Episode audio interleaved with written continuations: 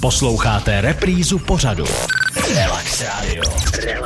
Radio. Společně s řídícím letového provozu Ondřejem Brůžou si teď zopakujeme jednotlivé fáze odletu letadla z pražského letiště Ruzině. Já to tady vezmu jako like, skutečně z takového toho obecného pohledu, už tady nemáme kapacitní možnosti to zopakovat úplně do detailu. Čili jsme v letadle, které se chystá odletět, řídící věž, která je na pražském letišti, nám dá povolení nahodit motory, pojíždět po dráze, vlastně i tu další fázi, to znamená přímo už jako vzlétnout. To pořád řešíme tedy s tím letištěm, s tou řídící věží. Ondro, je to tak? Zatím jsi dobře. Zatím jsem dobrý, ale už mi jako dochází myšlenky ne. Eh, potom nastupuje ta další fáze, ten samotný vzlet, kdy se dostanu do nějakých 3,5 kilometrů. Stále to řeším s pražským letištěm, s tou věží. Teď se už na té přibližovací službě řízení. Ale ta sedí pořád na ruzení. Je pořád na ruzení. Jo, jo. Už to také zjednodušíme. Pořád jo, to tady jo. řeším s ruzení, ale pak nastane okamžik, kdy si mě přijímá už Jeneč a to nastane v okamžiku tedy nad těmi 3,5 kilometry přibližně. Zhruba tak. Tak a Jeneč mě doprovodí až k hranicím s Českou republikou. Je to hmm, tak. Já myslím, že za jedna. Ježiš, tak ani nečekal. Nechci se přihlásit?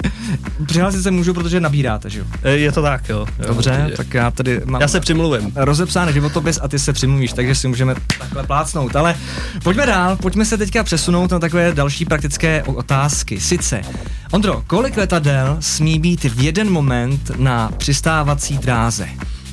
No, jako zjednodušeně řečeno vždycky právě jedno. Jo, je tam za určitých podmínek, tam můžou být dvě, když jedno vzlítá a to druhý přilítá a je hezky vidět a mezi těma letadlama musí být minimální vzdálenost 2,5 kilometru, dejme tomu ale to je opravdu za zvláštních podmínek nebo za, za přesně daných podmínek. A jinak se většinou ctí, že tam je vždycky právě jedno letadlo. To samé je vzatová dráha, je to tak? Vzatová přistávací dráha. Tak, ano. ano. Ono se v podstatě přistávací vzatová dráha, ono se to tak jako i otáčí, ne podle větru, předpokládám, že? Jo, a podle hluku taky. Hm, dobře. Minimální vzdálenost mezi letadly, dobré zopakovat, řekl si 2,5 km? E, to úplně ne, to, to, ono to záleží v jaký fázi, na tom letišti to je jinak, nebo na, mm-hmm. na té dráze ano. to je jinak, ve vzduchu, ve vzduchu se běžně, buď to jsou ty letadla vedle sebe, takže horizontální roz, rozstup děláme, běžně je to pět námořních mil, což je 9 kilometrů, eh, a nebo musí být 1100 pod sebe usazeny v hladinách ty letadla, což je 300 metrů vejšky. Jo, což už je docela blízko. To mě trošku překvapilo. 300 metrů, 300, pouhých 300 metrů? 300 ano. metrů. Dobře. Tak teď se podíváme na takovou poměrně nepříjemnou situaci. V jakých situacích může kapitán letadla, a to by tedy komunikoval s tebou přímo s Jenčí, požadovat právo přednostního přistání?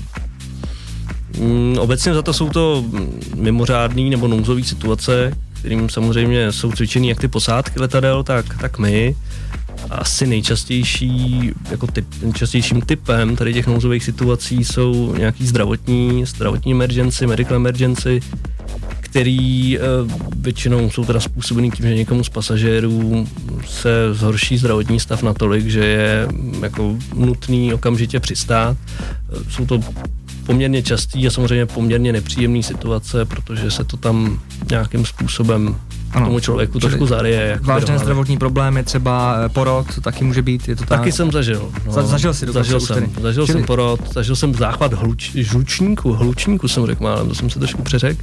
A nejbože uh, nějaká agrese asi na palubě, vej? Taky. A, a Unruly Passengers taky, taky, no, to většinou nějaký fotbal, tak se to, tak, tak se to může stát. Tedy. To může stát. Čili a potom nastává právě asi pro tebe, nebo si myslím, ty už jsi na to školen, ale obecně za to ta stresová situace, kdy ty musíš okamžitě v podstatě mu umožnit situaci pro to, aby mohl přistát.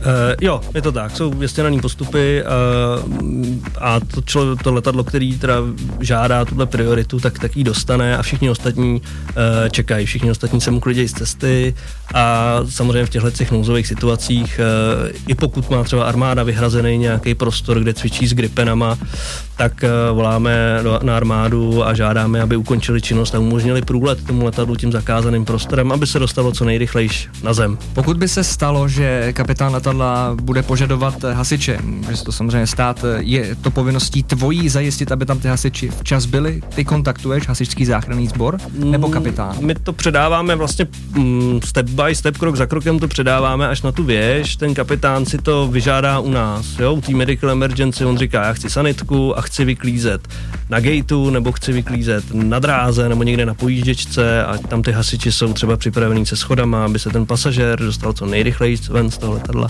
To si řekne kapitán, my to jenom předáváme. Případně můžeme nabízet samozřejmě nějakou asistenci a ptáme se. A my vám nabízíme další písničku. Relax Radio. Relax Radio.